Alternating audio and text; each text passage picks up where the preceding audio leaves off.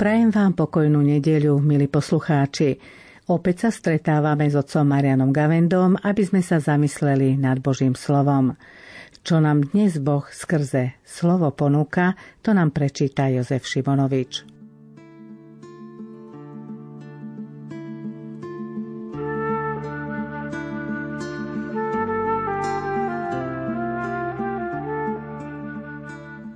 Čítanie zo svätého Evanielia podľa Lukáša. Ježiš povedal svojim učeníkom. Oheň som prišiel vrhnúť na zem. A čo chcem? Len aby už vzplanul. Ale krstom mám byť pokrstený a ako mi je úzko, kým sa to nestane. Myslíte si, že som prišiel darovať pokoj zemi? Nie, hovorím vám, ale rozdelenie – lebo odteraz sa 5 ľudí v jednom dome rozdelí. Traja proti dvom a dvaja proti trom. Rozdelia sa otec proti synovi a syn proti otcovi. Matka proti cére a céra proti matke, svokra proti neveste a nevesta proti svokre.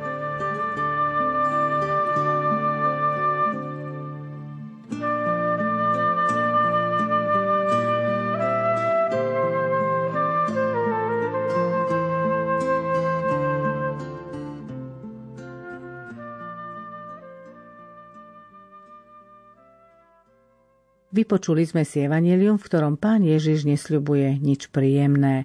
Téma evanelia tieto nedele naozaj nie je ľahká, aj keď si pozrieme komentáre biblistov, pretože slova ako vrhnúť na zem, ten pohľad zem, či sa ním myslí túto našu zem, alebo či, či sa tým myslí už predobraz alebo naplnenie posledného súdu, alebo sa tým myslí krst, alebo sa tým myslí Ježišova smrť biblisti vidia e, možnosť v jednej, druhej, tretej alternatíve. Oni sa napokon ani nevylučujú, pretože je to všetko jedna veľká udalosť spásy. Poďme teda po poriadku. Ježiš spomína oheň. Akú symboliku má oheň? Vieme, že to prúdenie, vlnenie Božej lásky často sa prirovnáva k ohňu. Je to pôsobenie a prítomnosť Ducha Svetého. Duch Svetý samotný na apoštolo zostúpil v podobe ohnivých jazykov a oheň je nielen ničiaci živel, ale je to aj živel očistný. V ohni sa oddeluje nejaké podradné kovy a hlina od zlata. Čiže je to tým prepalovaním sa kov čistia stáva hodnotnejším a preto aj tá očista ohňom, napokon aj tie obrazy očistca ako ohňa neznamenajú nejaké múky človeka páliť ohňom a ničiť ho a dať ho trpieť za svoje hriechy, ale prečisťovať E, tým samozrejme aj či tým aj pálivým pôsobením, ale je to pôsobenie Božej lásky. A Duch Svetý je naozaj zosobnená láska medzi Otcom a Synom a krstom Duch Svetý prebýva v nás ale keď sa človek tomuto pôsobeniu otvorí, to je ten oheň, ktorý očistuje a po ktorom Ježiš túži, preto vidíme stále prislubuje Ducha Svetého učeníkom najmä, lebo na nich najviac vidí, že sú pri všetkých zázrakoch, pri tom, ako Ježiš učia, sami ešte tak málo chápu, takmer nič a neraz opačne chápu. A stále tam rezonuje, príde on povzbuditeľ, on, ktorý vám všetko pripomenie, on to oživí, nielen oživí vašu pamäť, ale tie udalosti sa stanú prítomnými, začnú účinkovať. Na tomto Ježiš stále stavia. Na to je asi aj jedno z tých, e, z tých interpretácií toho ohňa, ktorý priniesol a chce, aby už k tomu prišlo. Samozrejme, Ježiš vie, že zoslaniu Ducha Svetého príde až po jeho smrti a na nebo vstúpení. Vždy hovorí až o tej jeho veľkej hodine a potom ho pošlem k vám. Najskôr vystúpim k Otcovi, je to pre vás dobre, lebo inak by neprišiel pozbuditeľ. Čiže to časovo Ježiš už vopred jasne vie, že ak má zostúpiť duch, a to je duch lásky, najskôr on musí tú maximálnu lásku voči Otcovi vyjadriť ako Boho, ale aj človek, utrpením a ponížením svojho tela, ale aj psychiky, aj, aj svojho božstva, ktoré v jednom Ježišovi Kristovi e, celé trpí. A týmto prejavom lásky otvára priestor, aby duch lásky, teda duch svetý, e, mohol zostúpiť, my to tak berieme, ale zostúpiť znamená preniknúť, ozaj byť prítomný v dušiach jednotlivých pokrstených, byť cez nich a prítomný aj v celej ľudskej spoločnosti a najmä v cirkvi, lebo Duch Svetý dáva ten dých nielen nášmu organizmu, Duch Svetý je v kresťanovi to, čo duša v ľudskom tele, že ozaj, keď je e, organizmus živý, tak ten duch života e, udržuje všetko v živote. Takisto aj Duch Svetý na tej rovine vyslovene duchovnej udržuje v živote celú církev aj duchovný život jednotlivcov, ktorí tvoria církev a udržia aj celú církev. A samozrejme, duch má svoje cesty, že pôsobí aj v tých, ktorí nie sú v církvi aj to úprimné hľadanie e, medzi neveriacimi je už pôsobenie Ducha Svetého. Tam je veľmi dôležité si uvedomiť jednu zo základných axiom, že duch posvetiteľ je aj e, Boží tvorivý duch, duch stvoriteľ. Čiže tá prítomnosť Ducha Svetého nie je až ten, kto sa dá pokrstiť a teda v mene Otca, Syna i Ducha Svetého a ešte potom pobirmovať, ale už tým, že sme stvorení Bohom, ktorý je Otec, Syna, Duch Svetý a Boh stvoril všetko z lásky, nielen človeka, aj vesmír. Tá láska, keď poviem z lásky, teda z Ducha Svetého a v Duchu Svetom, čiže on je naozaj prítomný všade. A toto je veľmi dôležité dôležité byť si toho vedomí, tej prítomnosti ducha v nás a okolo nás. Ten je ako oheň, ktorý už Ježiš čaká, aby už prišla tá chvíľa. Áno, ako hovorí, aby už vzplanul a pokračuje. Ale krstom mám byť pokrstený a ako mi je úzko, kým sa to nestane. Skúsme sa zamyslieť nad týmito slovami. Tam je jedna z interpretácií taká tá nedočkavosť, aby to už bolo, ale zároveň Ježovej krstom má byť pokrstený a niektorí vykladajú, ja som tým krstom, teda tým, ktorý pokristuje, pomazáva už tým, že on je pomazaný pánov prítomný medzi nami. No ale to slovičko úzko je známe najmä z duchovného a mystického života, to úzko e, niečoho, po čom človek veľmi túži. Také to úzko na duši. Vidíme to najmä tú úzkosť v Getsemani, kde je to aj hrôza z utrpenia, ale to je naozaj ten zápas tej hlbokej lásky k Otcovi. To je, to je to úzko, ako mi je úzko, kým sa to stane. E, to túžobné očakávanie, plné aj hrôzy z tej hodiny, ale zároveň aj túžby, aby už bolo za ňou. To nevidí hodinu kríža ako koniec, on už vidí Ježiš vopred a stále o tom hovorí e, vždy spolu, aj o kríži, aj o živote po ňom. Takže tam je tá aj obava, úzkosť obavy, ako keď zajdeme do niečoho ťažkého. Ľudia to vedia dobre, keď majú pred operáciou, čo to je tá úzkosť, že či sa preberiem, ako to dopadne. Ale aj už tá túžba, aby už bolo za tým. Ďalšia časť je, povedala by som, protirečivá, pretože Kristus si kladie otázku, myslíte si, že som prišiel darovať pokoj na zemi a hneď si na ňu odpoveda, nie pokoj, ale rozdelenie. Na druhej strane sa však hovorí, že Kristus prináša pokoj na svet. Už pri jeho narodení anieli spievajú o pokoji, volajú ho kniežaťom pokoja, nakoniec pozdrav šalom vyjadruje pokoj, ako rozumie týmto protichodným postojom pána Ježiša práve v tej ponuke pokoja už chtiac, nechtiac, nutne už z povahy veci vyplýva, že je zahrnuté aj odmietnutie. Vieme, že aj medzi ľuďmi určitý pokojný človek na istých ľudí pôsobí upokojujúco a niektorých rozzúri do nepríčetnosti. Práve ten pokoj. Na to vidíme, Ježiš bol plný pokoja, plný dobra a vidíme, že tá skupina farizejov, zákonníkov zúrila stále. Práve preto, aký bol. Nie preto, že by hlásal nejakú náuku nepokoja, ale to, že ju niektorí nepríjmali, lebo on ponúka to evanieliové posolstvo e, ľudskej slobode, to je jeho ponuka. No a je tak zásadná, že kto ju nepríjme, musí ju odmietnúť.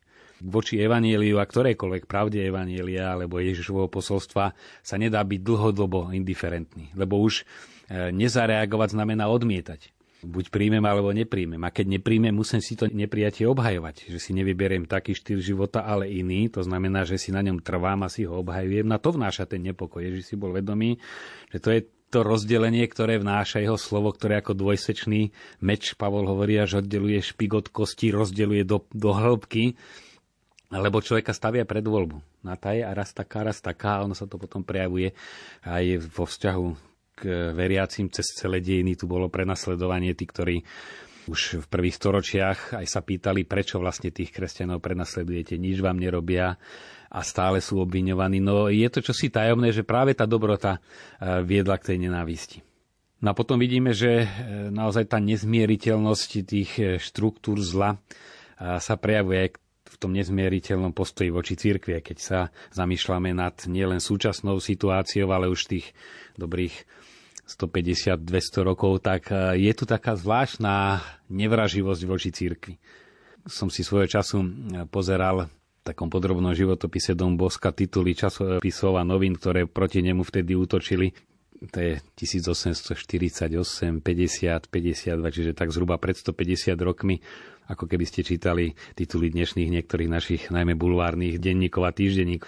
Presne tá istá štilistika, aj dokonca výraz je tá nenávisť. No čím to je, že naozaj e, kresťanstvo, ktoré hovorí, že sú tu určité normy dané Bohom a vpísané do prirodzenosti aj človeka, aj spoločnosti, ktoré môžeme síce v našej slobode aj neprijať, ale aj s dôsledkami, a celá tá, počnúť so svietenstvom a ďalej tá mentalita, že človek rozhoduje o sebe. A keď chcem byť slobodný, nesmie tu byť Boh. Práve aj kardinál Ratzinger a potom Benedikt XVI veľmi často túto e, tému zdôvodňuje alebo sa k nej vracia že skutočne je to len zdanlivé, pretože až keď odmietneme Boha, nevieme byť slobodní. No a ľudia, ktorí sa k tomuto postoju hlásia, vo väčšine prípadov úplne nevedom, sú tak presiaknutí, veď ja rozhodujem, ja som strojca budúcnosti, to je môj život, alebo matka, to je moje telo, ja mám právo rozhodovať, či chcem to dieťa, alebo nechcem, tak e, vedome alebo prevažne podvedome nenávidia církev mám veľmi bohatú skúsenosť. Neraz sú to aj príjemní ľudia, aj sa vieme na všeličom zhodnúť a príde na církev a tam, tam je oheň a síra.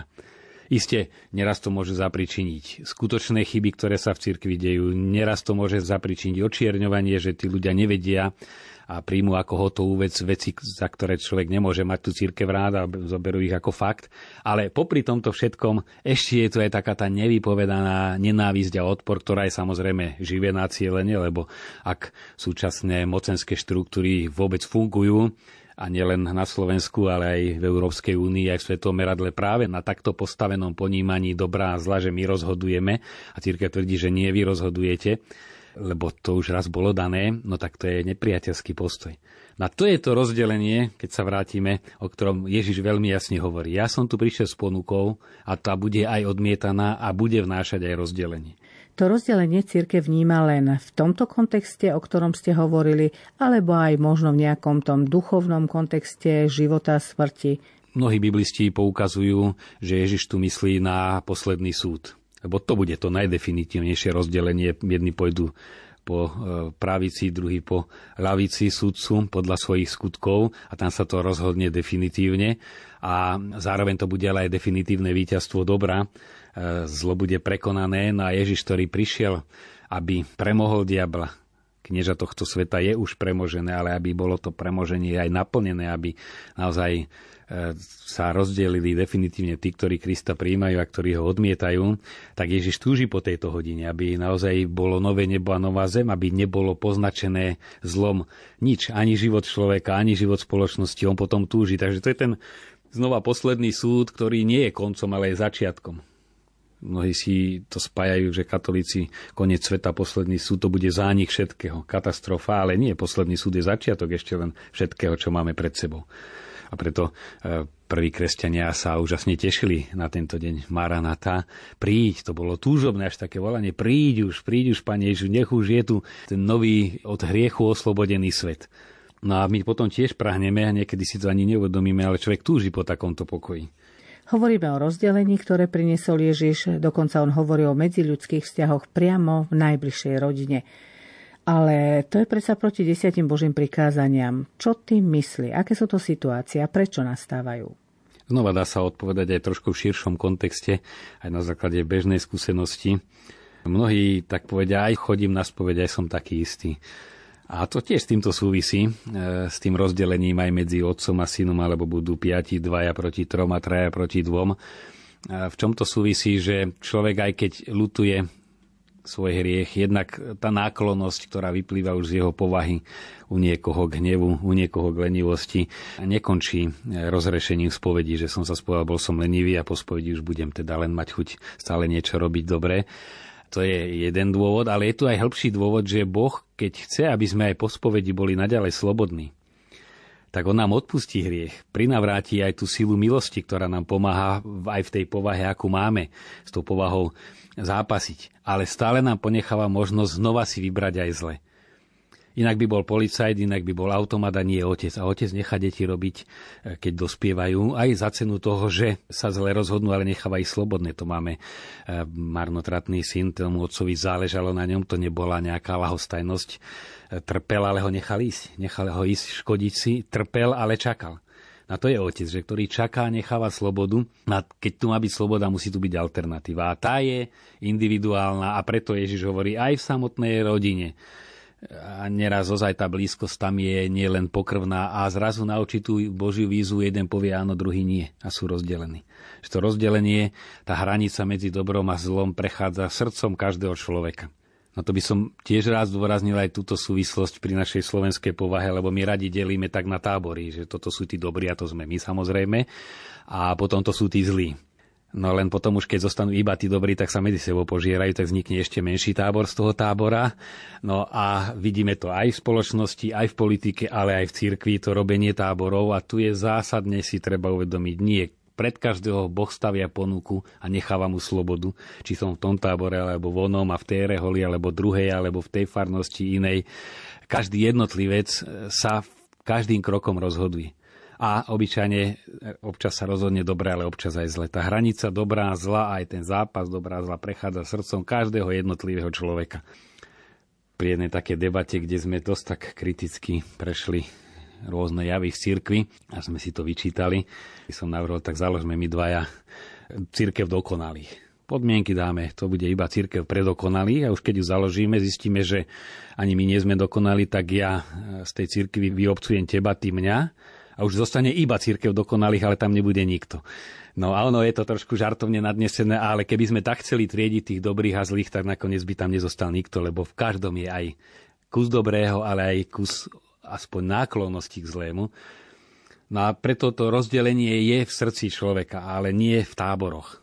Treba si uvedomiť, vždy pozri sa na seba a aj keď aj tiež robíš určité chyby, Boh ťa ponecháva, aj ťa ponecháva v cirkvi, aj ti dáva šancu stále novú, lebo inak naozaj to vedie, že veľa dobrých iniciatív, aj obetavých, aj v jednom tábore, aj v druhom, aj za církev v konečnom dôsledku, ale e, napokon sa to tým delením na dobrých a lepších a menej lepších sa to z veľkej miery ničí. A to je tiež rozdelenie už potom, ktoré nie je cieľom Ježišovým. Jeho cieľom je, by rád, keby prijali tú ponuku všetci, ale je si vedomý, že to rozdelenie tu prichádza. Pán Ježiš hovorí o rozdelení v rodinách. Budete proti sebe. Otec proti synovi, matka proti cére, nevesta proti svokre. Zrejme tu nejde o to, že Ježiš chce toto rozdelenie, ale len o jeho konštatovanie, že to tak bude. Samozrejme, je tu aj riziko, že naše ľudské chyby ktorými vyvolávame konflikty. Človek je niekedy konflikty už z povahy, že musí byť proti niečomu, aby bol sám sebou. Niekedy je človek konfliktný z únavy, že je podráždený, človek keď je unavený, nemusí byť zlý, ale proste všetko ho dokáže rozčuliť a je konfliktný, alebo sa nechá zatiahnuť do nejakých e, táborov, často zamestnaní to býva, že už ho to pohltí jedna skupina alebo druhá, ale akokoľvek je, e, neraz e, je tu riziko, že si toto ospravedlníme, vedia Ježiš hovorí, že priniesol rozdelenie. No jedna vec je rozdelenie, ktoré vyvoláva dobro a iné je, keď je to moja povahová chyba. To treba sa snažiť aj odlíšiť. Často je to aj v samotných rodinách vo vnútri, že e, muž so ženou si nevedia pre celkom iné niečo výjsť, ale sa to zvali, a to je ten tvoj kostol, aj tam chodíš a na vine je kostol.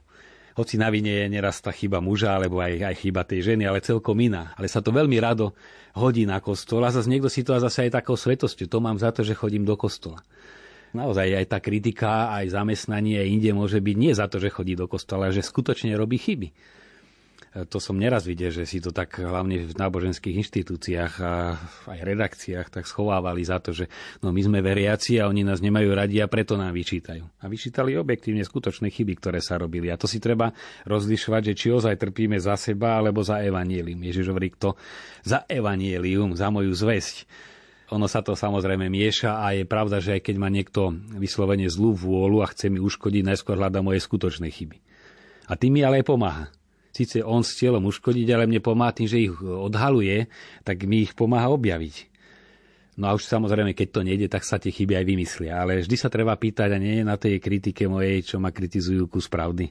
A to je tá pokora, čo aj Jan Pavel II hovorí. My si musíme priznať, aj keď neraz či tie škandály pedofilné, tam skoro nič nebolo pravdy, percentuálne to boli také malé zlomky, ale už keď boli, treba sa pýtať, čo nám to chce povedať. A nie len to sú nepriatelia cirkvi a oni útočia. Isté, z ich strany je to tak, ale z našej sa musíme pýtať, čo nám tým chcú odhaliť, akú slabosť. Či už keď ide o škandály, som spomenul o formáciu v seminároch a tak ďalej. Veď to vidíme za posledné aj 10 ročie, čo všeli, čo dali v cirkvi dobre do pohybu práve škandály, ktoré boli prehnané, vo väčšine prípadov nepravdivé a predsa keď ich církev prijala s pokorou, tak jej pomohli k očisti. Už samotná tá pokora, že prijať aj teda ohováranie, všetko zle budú na vás nepravdivo hovoriť, už to očistuje, ale očistuje aj už konkrétna téma. E, pýtať sa, ozaj byť úprimný, hľadať nakoľko je to pravda, aj v prípadoch, kde sa to nedostane do médií, snažiť sa to odstrániť. Na to už nedie len o médiá, môže to byť aj kritika zo strany manželského partnera. Niekedy deti kritizujú rodičov, rodičia deti. A tiež treba povedať, tie deti sú nastavené zrkadlo. A skoro všetko, čo rodičia majú chuť deťom vyčítať, tak e, keď sú trošku úplní, si musia povedať, veď to som celý ja. A neraz je tam len potom, že to, čo sami nedosiahli alebo na sebe nenapravili, veľmi radi by napravali na deťoch tú svoju nedokonalosť. A znova to treba odlíšiť, že či ja sa chcem len robiť, zbaviť mojich chýb, či už z mladosti, alebo je to láska a chcem to dieťa uchrániť od chýb, ktorých som ja robil. Ale znova, tie konflikty sú často nastavené zrkadlo. No a preto to hovorím, že súvisí to s tým rozdelením, ktoré prináša tá ponuka Evanielia a to preniká všetky štruktúry a ako som aj teraz povedal, aj tie rodinné spory, generačné spory, aj medzi súrodencami navzájom. Ježiš to jasne hovorí, otec proti synovi, syn proti otcovi, matka proti cére, svokra proti neveste, čiže všetky možné kombinácie, tak sa to rozdelenie tam bude vyplavovať. No to je to geniálne, že e, z toho Božieho pohľadu všetko slúži na dobre. Aj to, že sa ľudia hryzú, sa dá obrátiť na dobre, keď to človek príjme a keď to zoberie, aha, veď mi slúži tým, že mi ukazuje, že mi nastavuje zrkadlo. Alebo že to príjmem už keď inak nie je ako krivdu, ktorú chcem zniesť. Pri tomto rozhovore mi napadá situácia, že pri tom rozdelení samozrejme je prítomné aj utrpenie a mnohí si hovoria, e, to utrpenie to je Božia vôľa. Je to pravda, že utrpenie je Božia vôľa? Však sa hovorí, že Boh je láska a láska chce predsa len dobro. Ako je to? Je to dosť ťažká otázka a veľmi existenčná a zároveň sa aj týka veľmi veľa ľudí, lebo nejakú tú formu utrpenia e, pociťuje takmer každý. Keď nie, tak to je možno určitá šťastná fáza v živote, alebo niekto sa aj naozaj s takou príjemnejšou povahou narodí alebo do optimálnejších podmienok, ale prevažne každý nejakým spôsobom trpí. Teraz chce to Boh alebo nechce to Boh. Vo väčšine prípadov treba povedať, Boh zlo ako také nechce ale je to dôsledok našich slobodných rozhodnutí. Tu ale treba povedať, že nielen mojich, že ja sa zle rozhodnem, tak ja na to doplácam, ale my v našej slobode máme možnosť rozhodovať aj o utrpení druhých.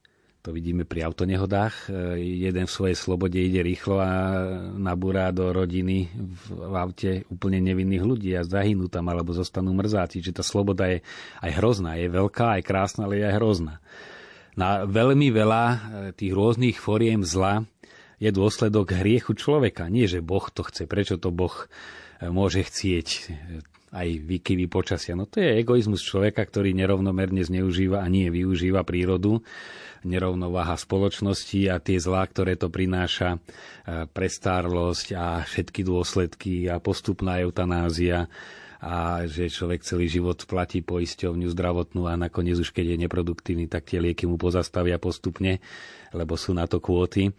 No tak toto je všetko ovocie, nie že Boh to chce. To je dôsledok našich rozhodnutí, ktoré Boh rešpektuje. A to je najčastejší prípad, nevždy je to zrejme. Keď si niekto vedome škodí na zdravie a potom je chorý, tam je to jasné. To nie Boh chce tvoju chorobu, ale si si ju priamo zapríčinil. Nevždy je to takéto úplne jasné. Niekedy tie dôvody, e, prečo niekto trpí, sú oveľa skrytejšie hovorím aj prostredie rakoviny teraz, koľko je prípadov. No je to okrem stresu známe, že je aj vplyv stravy, ktorá je rôzne manipulovaná a nájsť to nie je chyba toho človeka, ktorý jedol, no musíme jesť, ale kde si už ten egoizmus v prerozdeľovaní dobie prírody, to zlo ľudské za utrpením často treba hľadať. Na druhej strane sa ale hovorí, koho Boh miluje, toho krížom navštevuje. Teda tí boží ľudia naozaj trpia.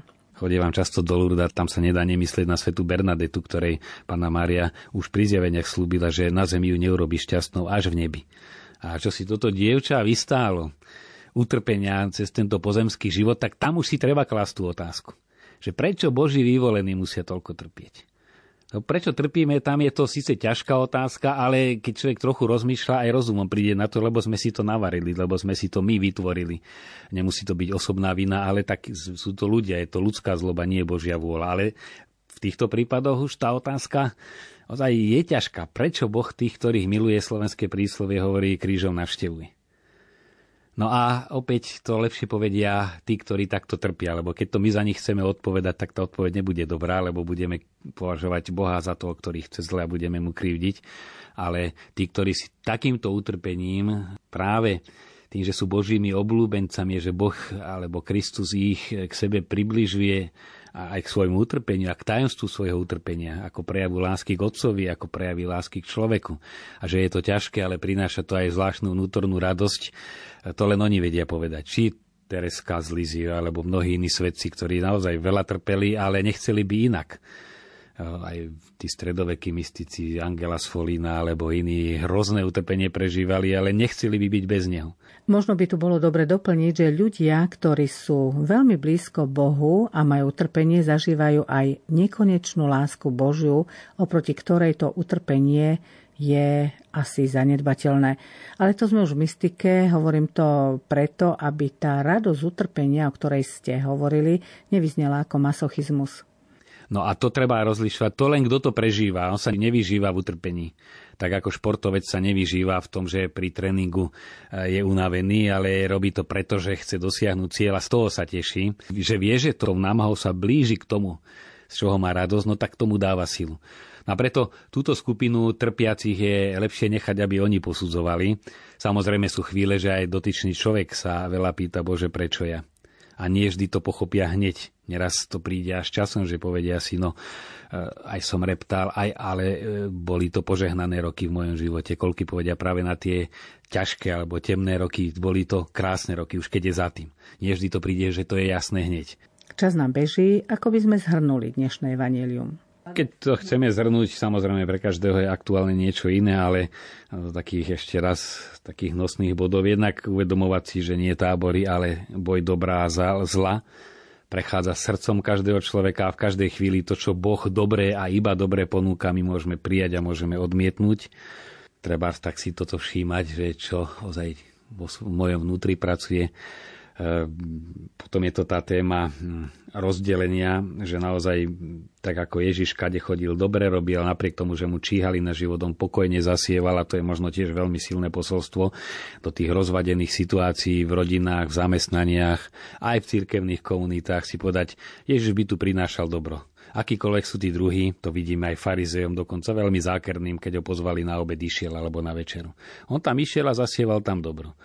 Veď on o marnotratnom synovi povedal podobenstvo farizejom, aby ich zachránil a nie aby ich odsudil cez to podobenstvo. Čiže toto je postoj kresťana. Áno, ak sa staviam na Kristovú stranu, tak budem to dobro prinášať aj tým, ktorí ho odmietajú.